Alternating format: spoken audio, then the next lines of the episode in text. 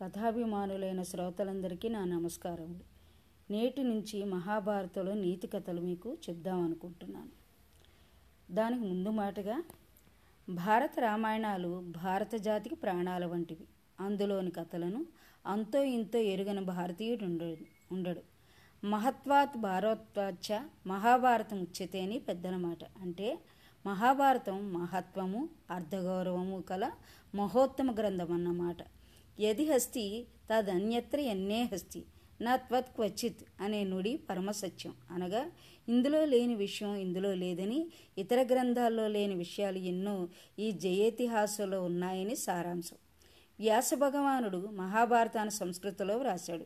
సంస్కృతం తెలియని వారికి అది అందుబాటులో లేకపోవడం వల్ల తరువాత ఎంతో కాలానికి కవిత్రయం వారు దీన్ని తెనిగించి తెలుగు జాతికి మహోపకారం చేశారు. ఆ అనువాదం పండితులకు మాత్రమే అర్థమయ్యే రీతిలో నెలకొని ఉంది. ఆ కారణంగా కవిత్రయం భారతంలోని సారం సుకరంగా ఆస్వాదించే అవకాశం అందరికీ అందుబాటులో లేదు. కనుక విద్యాభ్యాసం చేసే బాలబాలికలకు యువతరానికి భారతంలోని నీతులు ధర్మాలు ఇంకా పలు విషయాలు అందించడానికి అనువుగా సరళమైన భాషలో భారతంలోని నీతి కథలు అనే చిరు పుస్తకం ఉషశ్రీ గారిచే రచింపబడింది. బాల్యంలో నేర్చిన విద్యలు అలవర్చుకున్న అలవాట్లు మానవుణ్ణి అలాగే అంటిపెట్టుకుని ఉంటాయనడం నిజం. ఈనాటి బాలబాలికలు యువకులు భావి భారత పౌరులు గనుక ఈ పుస్తకం వీరిని సత్యసంధులుగా ధర్మపరాయణులుగా సన్మార్గవర్తులుగా తీర్చిదిద్దగలదనడం నిస్సందేహం.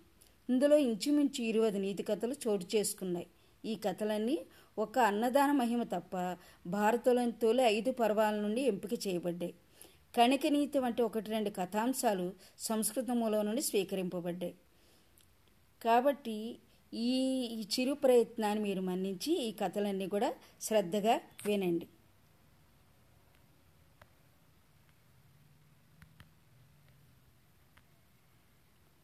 భారత రామాయణం గురించి ఇటీవల చాలా మీమాంసలు రేగుతున్నాయి. అవి జరిగాయా కట్టుకథలా అని కొందరు. వీటిని ఇంకా అసందర్భాలు ఉన్నాయని మరికొందరు. ఎవరి బుద్ధికి అనుకూలంగా వారు వాదిస్తున్నారు. ఈ వాదాలతో నిమిత్తం లేకుండా మానవాళికి మత మాతామహ పితామహులైన వ్యాస వాల్మీకులు అందించిన ఆ నిధులను త్రవ్వుకుని అనుభవించేవారు అసంఖ్యాకులు. వారందరికీ జ్ఞాననేత్రాలు భారత రామాయణాలు. ఈ జ్ఞాననేత్రాలకు అంజనప్రాయం వాటిలోని ఉపాఖ్యానాలు. భారత రామాయణాల పరమార్థం భారతం అనే మాట వినిపించేసరికి ఏమున్నది భారతంలో? కృష్ణనామ సంకీర్తనం ధర్మశాస్త్ర ప్రబోధం కురుక్షేత్ర యుద్ధం యుద్ధరంగంలో గీతాబోధ అనేవారు కొందరు. దేశంలో చదువు రాని వారు ఎక్కువ ఉండడం వల్ల వారందరికీ ఇది పురాణ కాలక్షేపంగా తోలుబొమ్మలాటగా పనికి వచ్చి నల్లమందుల జాతికి జోలపాడిందని కొందరు మేధావులు ప్రచారం చేశారు. అక్షరాస్యత అంటే నాలుగు అక్షరాలు వ్రాయడం నాలుగు పంక్తులు చదవడం పది లెక్కలు వేయడం అని ఇంగ్లీష్ వారు బోధించడంతో అదే విద్యా విధానం అయింది. దానితో ఆవుకి నాలుగు కాళ్ళు ఉండును అది పాలు ఇచ్చును అవి తెల్లగా ఉండును అరటి చెట్టు ఆకులు వేను అనే పాఠాలు చదవడానికి ప్రాథమిక దశ అంతా వ్యర్థం అవుతుంది పదేళ్ళు వచ్చే వరకు. మనస్సుకి ధారణాశక్తి ఉండే పదేళ్ళు తల వల పలక బలపం పాఠాలే శరణ్యమయ్యి అది మొద్దుబారిపోతున్నది. అలా కాకుండా విద్యకు ప్రధాన లక్ష్యం చిత్త సంస్కారం. మనోవికాసం అని భావించిన ఈ జాతి భారత రామాయణ కథా ప్రవచనంతో బాల్యదశ నుండి ఉత్తమ జీవన విధానాన్ని బోధించేది. ఆబాలగోపాలను చెవులప్పగించి వినే కథలు ఆధారం చేసుకుని ఆ కథలనే పంచదార పాకంతో ఉత్తమ జీవన సంస్కారం ఔషధప్రాయంగా అందించే భారత రామాయణ గాథలు వింటూ విద్యాగంధం అందుకున్నది ఈ జాతి. అందుకున్నంతకాలం ఈ జాతిలో రావణ దుర్యోధనుల వంటి పాశ్విక బుద్ధుల పట్ల అసహ్యం పెరిగి వాని సమాజంలో దుష్టగణంగా దూరంగానే ఉంచేవారు. రాముడు ధర్మరాజు వంటి ఆదర్శ పురుషులకు గురుపీఠం ఉండేది.